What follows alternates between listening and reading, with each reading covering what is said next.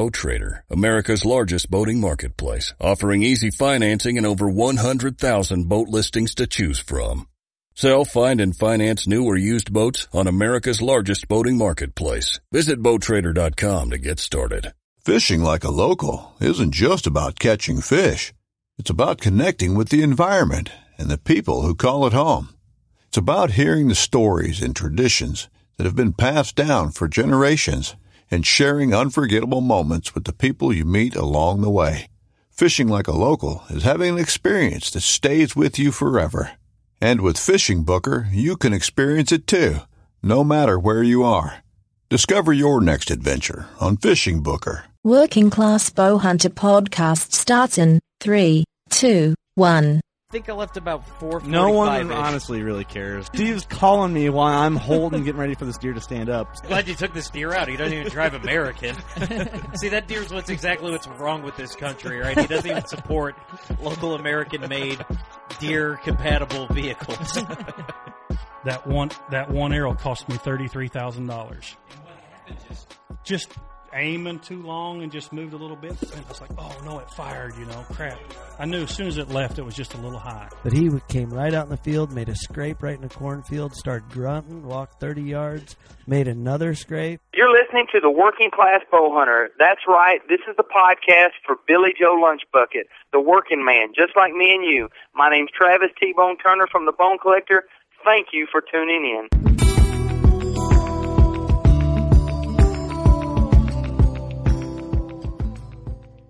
Episode number 104 of the Working Class Bowhunter Podcast, coming to you via podcast from right here at 1600 Buckslayer Place, right here in the Buckatorium in beautiful Sherrard, Illinois, population 640 some odd. I am Steve, joined with Kurt and Eric. Fellas, what's up? Oh, not a whole lot. Just listening to you just roll through that intro. Nice and beautiful. I like that, man. You just keep things rolling. It was all right. I enjoyed it. We are the Working Class Bowhunter Podcast. We've been around for 104 episodes, so if you don't know, you better ask somebody. WorkingClassBowhunter.com. Yeah. Oh, Facebook, social media. We're now on iHeartRadio. That's a new thing. Yes. That is new. Which is cool. I don't know. Exciting. I don't really listen to iHeartRadio. I've never had a need, but I know it's real popular. And I think a lot of people do listen to it, though. Yeah, I think it's growing, at least, on the podcast side, because before it was just kind of like radio stuff, wasn't it? Yeah. I believe so, like stations and stuff like that. Yeah, like if you had a favorite station from like back home and you're out of town and you're like, these stations suck, but like back home it was good. Well, hop on iHeartRadio and, you can check it out. We're not, sponsored by them or anything. Don't think that's a pitch, but it's super cool, and we're, super happy we're on there. It's another option to listen. So what we did, go to WorkingClassBowhunter.com, and you go there. The main page has every listening option that we're aware of that we're on, or at least the most popular that are available for all formats, whether you have an iPhone, an Android, or whatever you have. There's a format on there where you can subscribe and kind of keep up to date with every episode. Well, there's every episode on the website also. Yeah, or it's all there on the website. Yep. Good point. And you can scroll through every single one. I wouldn't go too far back, but they're all there.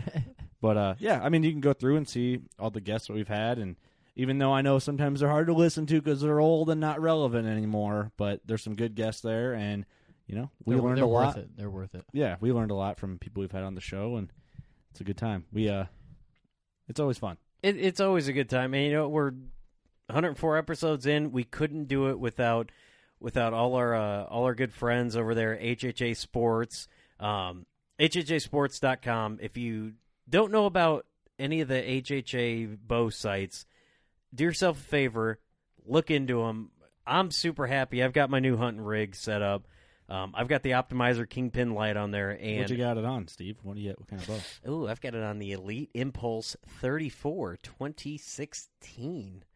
I've been really, really happy with how that site's worked out. It's really the little things that kind of will get you by with how good a product is. Instead of needing a light, HHA is done where you can open up and it'll hit all the fiber optics and make that light glow, almost to the point where it's too much. The scope has a slide on it, so you can slide it in and out. It's kind of your light. Yeah, and it's the little things like that. I don't have to buy anything. I mean, of course you can buy you know, things to like, you can get a light adapter and things like that for other parts of it, too. It still has a hole for a light if you want to screw that on there. Yeah, so, I mean, that's a nice option, but, like, the fact that I don't have to have it, I really enjoy that. Mm-hmm. I just set that there's a stop for the 20-yard pin, so you just hit it all the way down. I do love that. Because you don't have to worry, like, you don't have to go, like, I've had other brand single pins before, and you can go, like, past it. You can go past 20, so this one's got to stop where you just dial it all the way down, and it hits 20 right on. Yep. Check out HHA if you're shopping for a new site or you just want to upgrade. Badlands Packs has supported us for a while now. Great packs. We talk about them all the time. And they have the Approach camo, which is awesome. Yeah, we have mentioned they're not just packs, too. They're camo. Clothing. They make tents. They have sleeping bags. Everything. High-quality products backed by their warranty, which is lifetime warranty. And, you know, they back their product and believe in it. So, and we believe in them. I've got an awesome story about I took my monster pack out. And I took it up in the tree stand with me because I was like, all right, you know, I'm setting some stuff up. I was checking cams. So I went up there and I was like, well, I kind of want to see how this sits, you know, while I'm in my stand. And, I mean, I would say I don't recommend this, but they got a lifetime warranty. I sat there and, like, it was basically like a lumbar support. And it was the coolest thing ever because I was like, you know what? Not only am I comfortable, I can sit here and, you know, dig in, relax, sit on that, and I'm not worried if it breaks. They've got that lifetime warranty that I'm not worried about, and it's that peace of mind. It's super cool. It's like you borrowed something of your buddies, so it really doesn't matter if it breaks because it's not yours. Badlands Packs, fat guy friendly. Yes. Boom. Fat guy friendly. Also, Smith's Custom Detail. You got the good deets. Smith's Custom Detail. Apparently, he's working on cars now. I need to drink some water. They selling bug spray now. It's got the deet in it. Smith's Custom Deets. Don't worry, we'll be super specific. Most podcasts would have edited that out, but we will not do that here on the Working Class Bowhunter. Yeah, because we don't have that technology. The edge of the show. We don't have that Hollywood magic here. So tell me about Smith's Custom Deets and more. Well, I would, but I can't talk. Smith's Custom Deets and Smith's Custom Meats and Deer Processing. Wonderful family-owned operation. Great product. In Viola, Illinois. Great. Yeah, well, I mean, you provide the product. They provide the service. But, well, it's making your product go further. The extra mile. Yeah, the extra mile and further than what you expect with just the quality and the options they have for processing from breakfast sausage to jerky to whatever you can think of. Deer sticks, meatloaf, I mean, whatever you want, they got it. Meatloaf, yeah, it's awesome. I'm looking forward to getting some deer back into the Smith family. I know I'm running a little low right now, so I'm glad season's right around the corner. I hope to see him, you know, first week of October. I hope to see Scott period this season. Right. But yeah, it's awesome if you're in Western Illinois. And you can make it there without, you know, without anything going wrong with your harvest. Go ahead and check it out. Definitely. Today on the show, our buddy Baker. This will be his third time on, and we have a lot of catching up to do and see what we can get him talking about. He just went on a couple different hunts, and we're gonna get into detail about that. And I guess we're gonna. Before we get to that, though, we are going to do a vet shout-out. Oh, okay. Okay. Yeah, and the vet shout-out this week, we don't know the guy, but I follow him on Instagram, so go ahead and check him out. His name's Omar. Middle name is, nickname is Crispy. Oh, I don't want to butcher this. Avilia. And he's a U.S. infantry wounded warfighter, so he's, like, lost his legs, and he was burned up pretty bad. But, like, he's super funny on Instagram. He's a hunter, too. Go check him out. I know he's got a GoFundMe. His Instagram is Crispy11B. Check him out on there. He's got Snapchat. Go support the dude. I mean, he fought for our freedom. And, you know, he suffered. He's got some wounds, but he makes the best of it. I mean, his name's Crispy, and he was burnt up. You know what I mean? So, love that guy. Thank you for defending our freedom, you know, and allowing us to continue to do this. And continuing to do this podcast in English. So, thank a vet for that, too.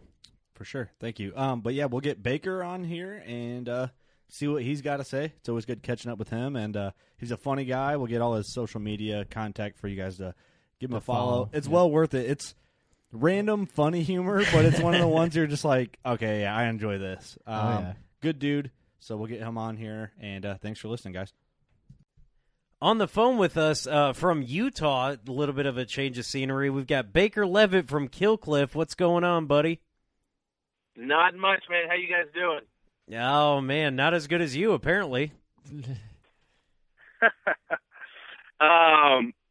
Just out here in Salt Lake City at Black Rifle Coffee, and been chasing elk the past couple of days, and now I'm trying to get a bunch of work done and just hanging out and shooting a bunch of videos and recording some stuff, and just trying to let my legs heal up from the past few days of chasing elk up and down the mountains.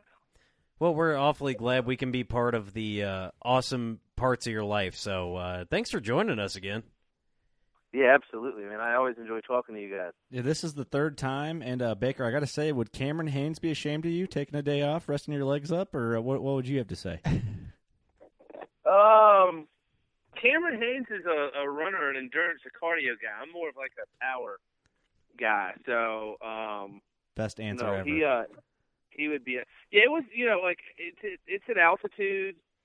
They went 7.2 miles one day and then 9 miles the next. And, I just basically, didn't train at all. Haven't been working out much since my powerlifting meet back in May. Yeah, I hear you. And, just kind of, but, I just pinned my ears back and, just went after it, walked slow and steady wins the race. That's what I learned, up and down the mountain, just baby steps. Not in a hurry, not in a rush. Yeah, the side-by-side that you're in, is it getting a lot of miles on it then, or? What's that? The side-by-side, I assume you're out there in a vehicle. Is it getting pretty beat up? My Subaru? No, side-by-side. Like a UTV. He's making a dumb comment. No, ignore him. Because I know you're not out there walking it. It's echoing a little bit. Is it? It's just Steve's awful voice. Yeah, if I always said that if I wanted to kill Steve, I'd send him on an elk hunt, just because the fitness part of it would put him down in about 30 minutes. 2 minutes? Yeah, what do you make it out of the truck? But, Baker, I want to talk about, you just went to Africa. I did. What was that like? That's got to be an experience of a lifetime. That was my second trip to Africa. It was...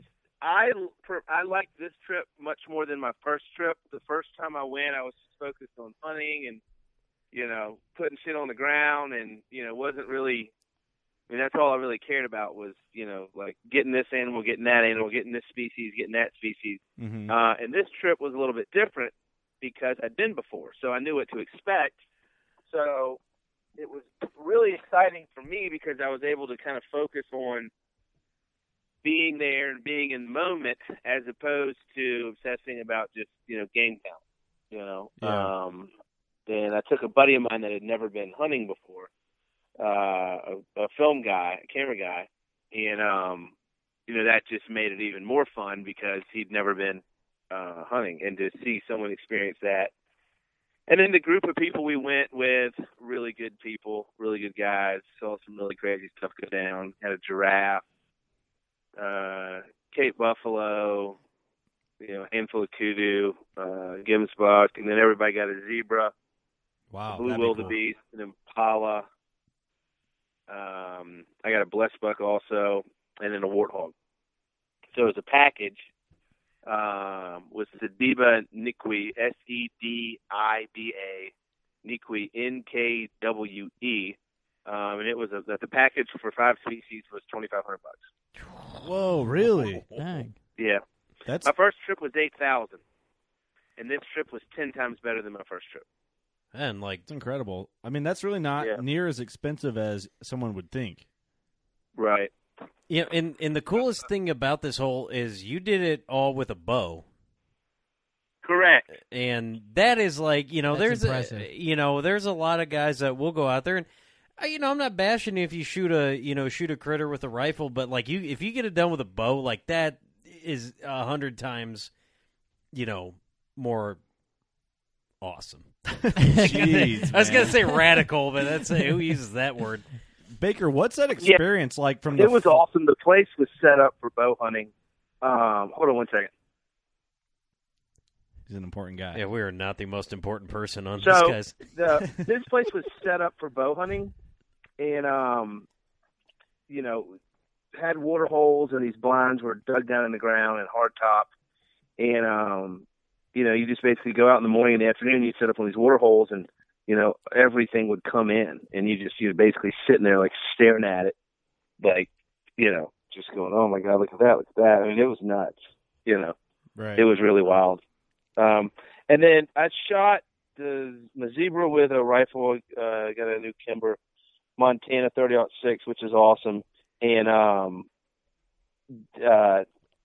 you know, use that on the zebra, but everything else I did with my bow. My buddy Logan shot a couple of his species with the rifle, and then he used the bow on the other stuff. He'd never shot a bow until the third morning of our hunt. He's like, I'm going to try something with a bow. I was like, all right. And I was like, you know, here you go. You know, two shots at, you know, 20 yards he put right in the bullseye, and then first and second shot, and then his third shot, he killed an impala. Fourth shot, he killed a big warthog. Wow. I bet he's hooked on archery now. Oh, yeah. He was super excited about it. So, Baker, like, what was your favorite animal that you got to take on that trip? It's the same. It was my favorite animal on my first trip, and it's my favorite animal on this trip. That's an impala. Really? Yep. Absolutely my favorite animal. I would think it'd be that warthog, because I've got it pulled up on your Instagram, and that thing is gnarly looking. Yeah, warthogs are cool. This place didn't have great warthogs at all, but they did have my blue wildebeest made the Roland Ward record book. My impala crushed Roland Ward record, also made SCI book, and then my blessed buck made SCI and Roland Ward. Awesome. Yeah, so he's got great impala, great blue wildebeest, and then that blessed buck. I mean, I think the book is 15.5. Mine was 17.5. That's awesome. So what do you do with all these? Did you keep any of them? Are you getting the mounts done, or what's your plans with it? Yeah, so I'm getting the impala shoulder mounted. The blue wildebeest, I'm doing a rug and a Euro mount on the skull. Oh, that'd be cool. The zebra, I'm doing a rug. Warthog skull, blessed buck skull.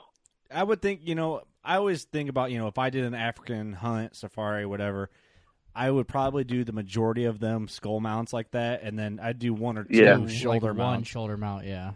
Yeah, and I'm guessing when you get those rugs, people will not be able to wear shoes in your house. Is that...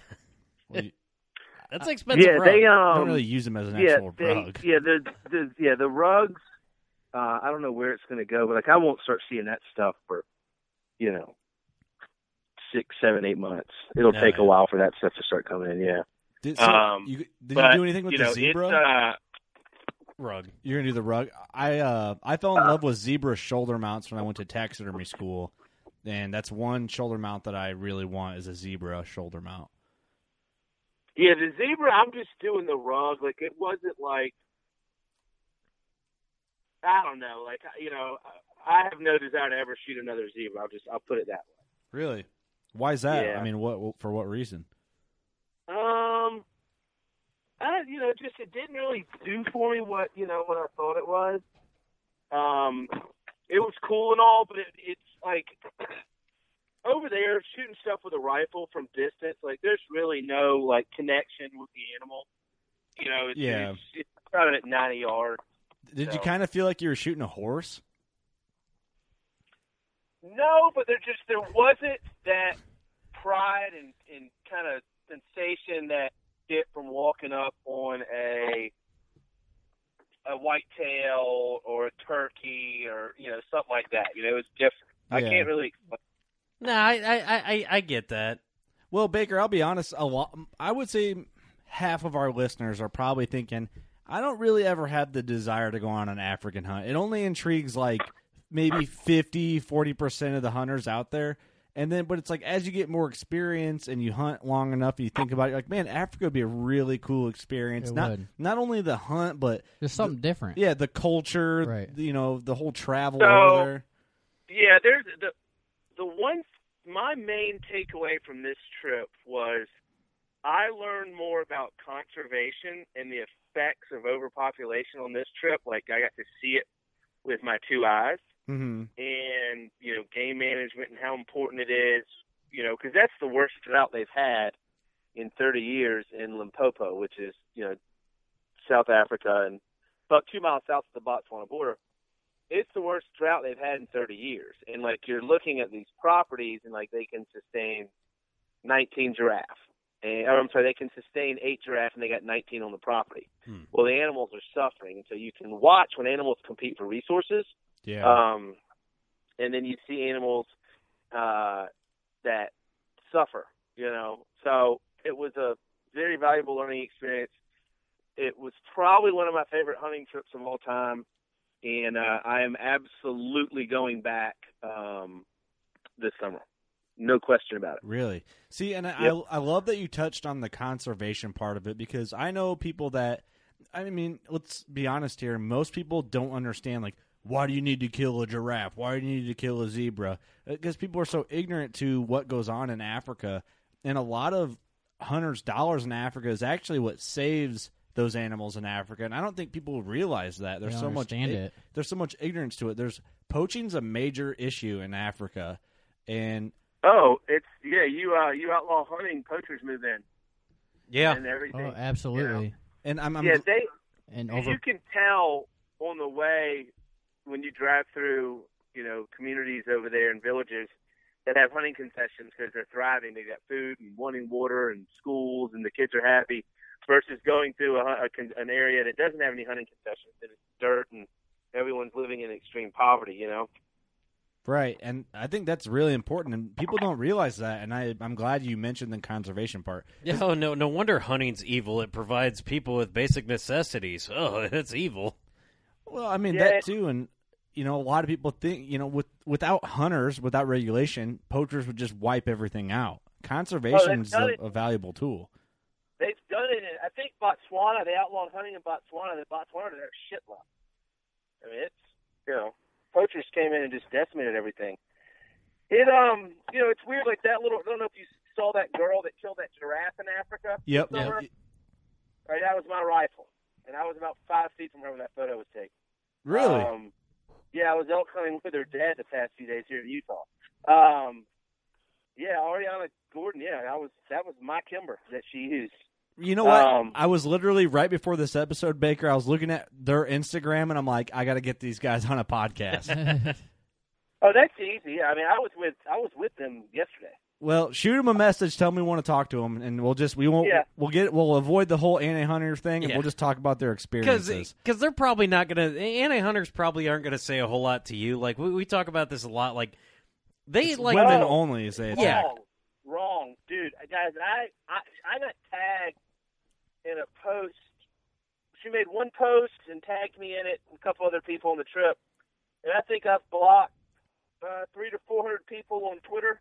No shit, really? Oh, death threat, which I don't take them as a threat. You know, it's like, oh, fucking kill you. It's like, first of all, you live in the UK, okay? They're always British. I don't know what it is. It's always people from the UK. I don't understand that.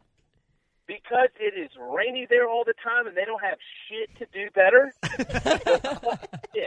No, but it's like, you know, I'll fucking come over there and kill you. It's like, well, first of all, you live in the UK. You can't afford a plane ticket over here. And number three, you're too young to fly by yourself. So why are you wasting both our time?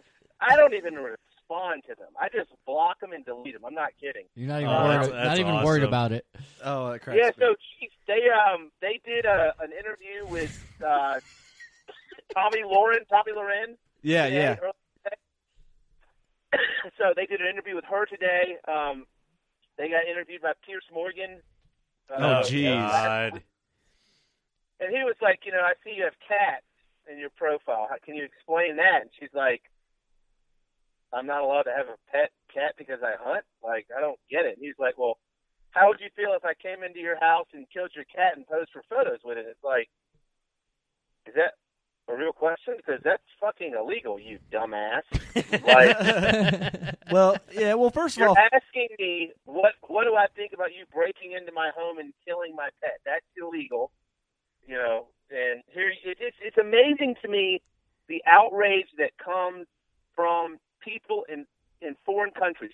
Like, you have a 12-year-old girl from America that went to South Africa and legally shot a giraffe and then came back to her home in America. You live in the UK. Why are you outraged? Right. It's so weird. And it's one of those things where it's so ridiculous that it's almost pointless to get mad at it, but it should be addressed and talked about because it's pure ignorance is all it is what it boils down to.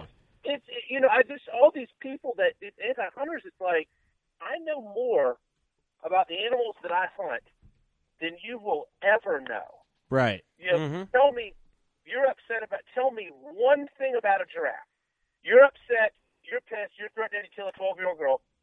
Tell me one thing about a giraffe besides the fact that they're tall and they have brown spots. And they couldn't tell you anything. They don't know anything. They're just talking shit.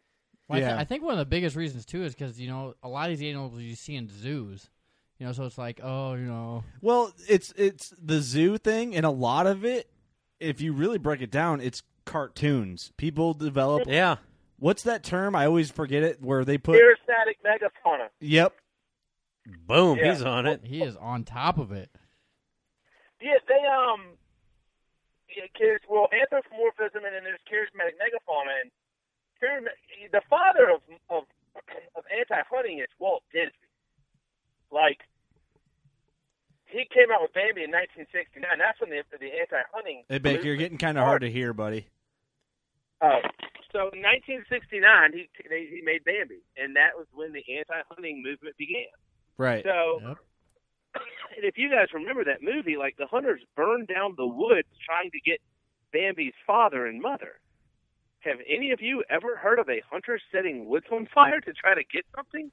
Like, what? That's a complete opposite of what hunters are. Yeah, that's burning down timber that you could hunt. You know what I mean? That's ruining your hunting property. Yeah, the whole thing, it's absolutely ridiculous, man. These people are crazy as hell. Well, Walt Disney was a crazy leftist who, you know, hated people of the Jewish faith. It doesn't surprise me that he would hate hunters, you know, somebody that, you know, the dude was nuts. But if you look at it this way, people have been hunting on North America, and they've been hunting for, what, 1,500 years? 15,000 years, 15,000, like going back to the Ice Age and all that stuff, like cavemen and stuff, you know. The whole anti-hunting movement is what? It's less than 50 years old. Oh, yeah, absolutely. You know? Yeah, it's a new thing. It's a very new thing, you know, and I just don't understand it. You know, it's like... It's another thing for these people to grab onto and run with it. Yeah, to be upset about. Well, right. It's also just, it's a pure ignorance thing and a disconnect is what it is. And it's hard for me to even conversate with people like this. 'Cause I'm like, you're so far removed of what you could be experiencing in our natural world that it's hard for me to even have a conversation with you about fucking anything. Yeah. You know, and it just, I mean, I don't know, Baker, you're so well spoken that you're just a good spokesperson for it. You've experienced another country. You've seen conservation in another continent. And you're well versed. I mean, you have a lot to do with people in the media. You're out hunting with this girl, this 12-year-old girl that's getting death threats from anti-hunters, which is absolutely ridiculous. I mean, who threatens a little kid? Well, a lot of these anti-hunters. Well, I mean, you know, we all have our moments, but you know what I mean. It's just there's three underlying themes in anti-hunters. Number one, if you look on their profile and go through their photos, they're cat people. All right, they have cats. Yep. I'm a cat person. Number two. Okay. No, I think I love cats. I think cats are badass. Number two, they're from England or the UK. Yep. Yeah. Right? Yep. That's number two. And number three is pornography. In some capacity, they either follow or try to engage with pornographers they retweet them, or their insults are based around sexuality. So, you know what? Yes. Yeah. Trust me, I had for the first couple weeks we came back from Africa, every single person that talked shit to me on Twitter or whatever, I would look through their profile and read some of their stuff. And, like, it got to the point when some of the stuff I was seeing was so just made my stomach retch that I was like, you know what? When I get a Twitter notification, someone's talking shit, I'm just going to block them. And that's because I'm not going to look at their profiles because I don't want to. I mean, it was just like the lowest forms of life. I mean, like, you know, these people are just bleh. I noticed that with the what's the connection between the cat and the porn and the UK thing? Here's what I don't know. Like, who's the guy that Jimmy Kimmel? I remember when the dentist shot the lion. Oh, since we're on it, fuck Jimmy Kimmel too. Yeah, fuck him. But you know when I remember when he said something like he was like fake crying. He's like, why would you shoot the lion? You know, do you got to feel like a man? Can you not get it up? And it was so weird that like. This leftist group will do everything they can to protect sexuality in any form, whether it be, you know, you want to get a sex change, you know, whatever you're into, they'll protect it until you hunt. Then they will make fun of not only your size and if you can't get it. And I don't understand that. Like, why is it okay to target hunters via their sexual orientation? And then break us down personally, and then they go after women. So it's like, okay, you are the ones who are sitting there that's saying, you know, rape is so bad and don't ever make fun of somebody because of their sexual choices. Then you attack a 12-year-old girl or you go after women exclusively. There was a lot of those psycho tweets are like, oh, yeah, all these guys were passing her around or, you know, like that was a theme. Like there's a huge, huge theme with like bestiality and sex organs and like just really crazy stuff, and it's like it's really sick on their part. It just shows like what kind of people they really are deep down, and I feel like and this was. I mean, I've had people talk shit to me on social media about posting pictures with animals, but like this whole thing with Africa, it's just kind of like I will never engage. An animal rights activist. I will never engage an anti-hunter. Like, there's nothing they can do or say to upset me. Like, you know, I just move on, whatever, you know. Honestly, Baker, when we started this podcast, we were planning on having a, like, an anti-hunter, we were going to make comedy out of anti-hunters because we thought we'd get hate for having a podcast exclusively about bow hunting. Well, we used to do because we didn't get enough hate comments, so I used to go troll the web. And, like, find stuff that people said, and then I would write my own stuff, and you would try to guess if it was real or fake, and you could never really figure it out because it's that ridiculous. It's that bizarre. But we honestly... I've read some of the craziest shit. Oh, well, yeah. Well, I mean, maybe because we're exclusively, as of now, whitetail, turkey... Midwest animal hunters. Right. I thought you were going to say white trash. White trash. Oh, that too. We'll hear that. We haven't got a lot of hate, maybe because it's like the run-of-the-mill deer, or in their eyes, the run-of-the-mill turkey. And it's funny, like, but once you kill a coyote, then all of a sudden there's an issue. Yeah. Like coyotes are always a big thing. Like I've had anti-hunters, vegetarians tell me that coyotes and wolves are endangered. And that we shouldn't be killing them. And my response is, you're so far from the truth, it's hard for me to even conversate with you right now. I won't even talk to him. It's like, it's not even worth my time. Yeah. You just walk away. I mean, the wolves. So I have a friend in Washington that's moving. And in Washington, they elected to take out, I think it's one of the northeast packs of wolves. Because they're, taking out some cattle and stuff, and for the Department of Fish and Wildlife, the game department to go in and take out a pack of wolves. I mean, like they've got to be doing some serious damage, you know. Yeah. And all these people, they're like, "This is not okay." Like, I can't believe this farmer's being so greedy. And it's like, what? Let me come into your house and take a couple of your televisions, or let me take some tires off your car. Yeah, and then they got to buy them, and it's like, why are they being greedy? Yeah, Because it's, if you look at like livestock, for example, like wolves, so which is, in my opinion, the ultimate when it comes to charismatic megafauna, because wolves are badass looking, and the way they're depicted, you know, and you know, they like, you take a cow, and a cow has calves, and if one of those calves is another, you know, it's a cow, not a bull, it'll have another calf. And it's a reproducing resource. Yeah. For the farmer, it's his income and it's his money and it's his livelihood. And here these people are that are like outraged that they're taking out a pack of wolves because it's killing livestock. Well, you know what happens to wolves after they get done with livestock? They start to move on to other stuff. You know what I mean? Right. Well, they kill for fun too. That's something. Yeah. I mean, most time they just let it. Yeah. People don't understand that. Well, you know, they're the only animal that I'm aware of that does that. That goes out and kills for fun. Well, I think tigers do too, is what I've heard. I don't know for sure. I mean, I thought maybe bears. There's a couple bears that I thought they killed. No, I've never heard that. I heard wolves and wolves and tigers hunt for fun. That's what I've heard. Which is bizarre. I don't know anything about tigers. So I don't know why anti-hunters aren't like threatening the pups. You know, like, oh, I'll kill that wolf pup. They don't. Know, they don't know enough, and that's the thing. Like, one of my favorite people that kind of talks about wolves in a very honest way, talks about like the beauty of a wolf, but yet the honesty of it, that it is a destructive animal. Yes, it's a necessity to the ecosystem, but it can be very destructive. Joe Rogan talks about they're awesome, they're badass, but they also kill a lot of shit, and they hunt for fun. For no reason. And they can really just mow through, elk, in certain areas where there's wolves and elk, and the elk calves are born, they, wolves run through them. They've wrecked the Idaho elk population. That bad, oh my God, they put, I think it's like 40 or 50 or 60% of all Idaho outfitters out of business. Whoa. Wow. Cool. I didn't know that.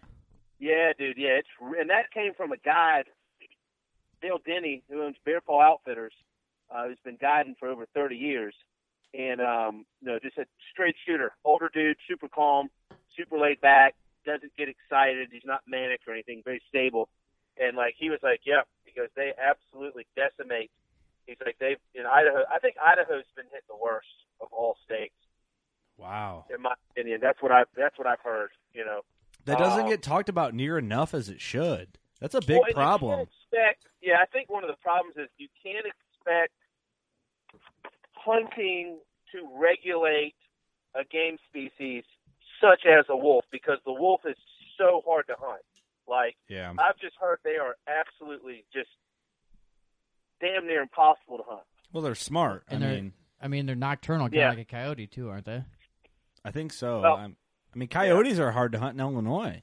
Yeah, right. Imagine a wolf. I mean, most of the time they're nocturnal, too. They'll do a lot of their hunting and killing at night. Mm-hmm. And in packs. So here's my thing on that book, Coyote America by Dan Flores.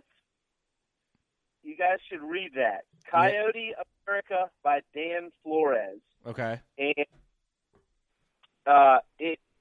it's one of those Steven Ranella connections, and, like, he was on his podcast, and, like, I was just enthralled listening to this guy. He was basically saying, if you want to get rid of your coyote or coyote control, don't kill them. Because what happens, you kill 10 coyotes, you'll have 20 the next year. And one of the things that I was fascinated is, like, when you hear coyotes howling at night, they're taking a census. And what happens, I don't remember the name of the medical terminology, but if the census is off, it'll trigger within the females, and it'll increase, their litter sizes will increase. Whoa! Because their pack is down, they don't get that. Right, exactly. Yeah, yes. Read the book. Excuse me. Read the book or listen to that Ranella podcast, man. It'll blow you away. I was just like, okay. I mean, that's like opposite of what you would expect. And that is probably the weirdest noise you'll ever hear. If you hear a pack of coyotes walking out of the woods, it just your hair stands up on the back of your neck. And yeah, I've heard it my entire childhood in Georgia. I mean, just my entire childhood. Well, I've had them last season. I had them howl around me in the dark while I was in the stand. Like, I must have gotten the stand 30 minutes later, still in the dark, had a pack run up around me and started howling around me, and I jumped out of my skin. Well, man. See, they'll howl and they'll kind of yip, too. Yeah, it's like a yip, yip, yip, yip, yip, yip. Oh. Perfect. You did it right at the perfect time. That's exactly what it's like. Coyotes won't mess with humans. Like, that's not something you need to worry about. Right, right. Wolves, I don't know. I don't know. I don't have enough experience with them, honestly. I don't think I've ever even seen a wolf in life in person. You know, there's the rumors in our area in the Midwest, like, oh, a wolf migrated from wherever. But yeah. Here, let's shift. I want to switch gears. Yeah. I want to say that right. Baker, before you went on your Africa hunt, you did a pack out. I want you to talk a little bit about the Readyman situation they got going on. I watched a video. It was super cool. I want you to tell our listeners all about it. So Readyman is it's Rory. He's a Black Hawk pilot, and Jeff, who's an ex-SF guy, and then Logan, who's a scout sniper, a Marine scout sniper, and they just put out like tons of helpful, useful information. They also have another site called ManHacks, no space, ManHacks, ManHacks, and they just put out all this useful information. You know, it's like do a lot of cool stuff, really fun guys to be around, and just a really wide, vast knowledge base. And they have a paid member site where you can get behind and see way more stuff than you see in front of the wall. So like, guys might want to think about joining, because I mean, they put out some awesome information. Especially on their, and then also check out their Readyman Twitter. Those blogs they put out every other day, those are fantastic. For sure. All right, we'll follow those, and I think Steve's getting on that right now. Yeah, I'm on their Instagram, and now they we'll link that into the description of the episode. We'll put that on. I remember it, you know, I was checking it out, and the guys that you were dealing with, and they're a veteran-owned company, correct? Correct. Or yeah, you said they're a scout sniper. Okay, so even better. That's that's reason enough to support them. But they've got this. I've been seeing this thing, and it's like it's the Readyman card, and they've got like this wallet holder. And it's as thin as a wallet, but it's like cut out. If you ever get like a model car, you can get a credit card. Size. They have a dozen of those. The whole premise behind Readyman is like being ready for anything and everything, and it's teaching skills and survival skills and like just do knowledge stuff. It's like what is it? What did he call it? He said it's like this, but for dudes. Like I can never remember Pinterest for dudes, or it's like Pinterest for dudes, but it's something else. That's a good thing. It's all Just check it out. I mean, it's just Readyman is great, and then Black Rifle Coffee.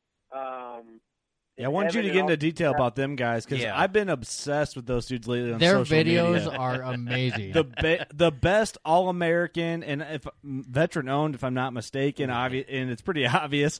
But it's I love all the videos they put out, and I see you in their videos every now and then, Baker, and I'm like, yes, that guy's been on our podcast. Yep. Yeah, no, they so like Evan, and then there's like Matt Bass and JT and Rocco and Oracle 15 and all those guys. They're all just funny dudes. They're all super talented, extremely creative, and they're all just great to hang out with, And they like to do a lot of cool stuff, and they figure out, how to make people laugh, and just being themselves. They do a really good job. I mean, it's a lot of fun. I mean, it's a ton of fun. And then, Black Rifle Coffee it's made to order. So you order it, you place your order, they roast it, and ships within 48 hours.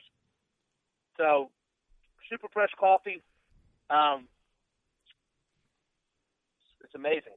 Yeah, I got to get some of that, man. Every time I see it, I'm like, it's just their marketing and the way they do things is just, it's pure American. Yeah. And I love it. Yeah. Like, when I see those videos they put out, I'm like, that's the type of people that I'm like, that's America. That's it's pure American. Yeah. That's what should represent us. Like, one, people in other countries, like, I just picture ISIS going, oh shit, you know, when they watch those videos, and it's just, they just seem like cool guys. We filmed one today with Man Spot. The Man Spot. Oh, dude, I love that dude. Yeah, we did one today that's pretty funny. It should be, I don't know, hopefully it'll go up tomorrow. But yeah, it's great. He's awesome. He's actually on the way back now. We've been on for, all right, I got 1 minute left. I got to hop off, but he's pulling up now. All right, let's do this. Hey, tell him I love his Instagram, and he's awesome. My Instagram is Black Baker, and then on Twitter, just look me up at just Baker Leavitt. Look my name up on Twitter; it'll pop up. That's where I kind of pull the most and say the most ridiculous stuff. But yeah, Kill Cliff and Drink Company. Check out Kill Cliff, and that's it, guys. Cool, Baker. Stick around on the phone real quick. I know you got to run here real quick, but. Everyone, thank you for listening to the episode. Hope you enjoyed. If there's someone you want to hear on, shoot us a message, something you want us to cover, message us, WorkingClassBowhunter.com. Anything else you guys want to add real quick? No, let's get out of here. Man. We love you. You know what to do. Go shoot your bow. Later. You want to succeed. You want to fish. You want to be one of the greatest.